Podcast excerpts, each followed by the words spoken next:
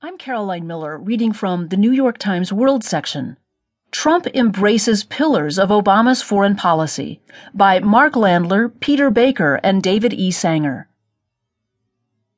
President Donald Trump, after promising a radical break with the foreign policy of Barack Obama, is embracing some key pillars of the former administration's strategy, including warning Israel to curb settlement construction, demanding that Russia withdraw from Crimea, and threatening Iran.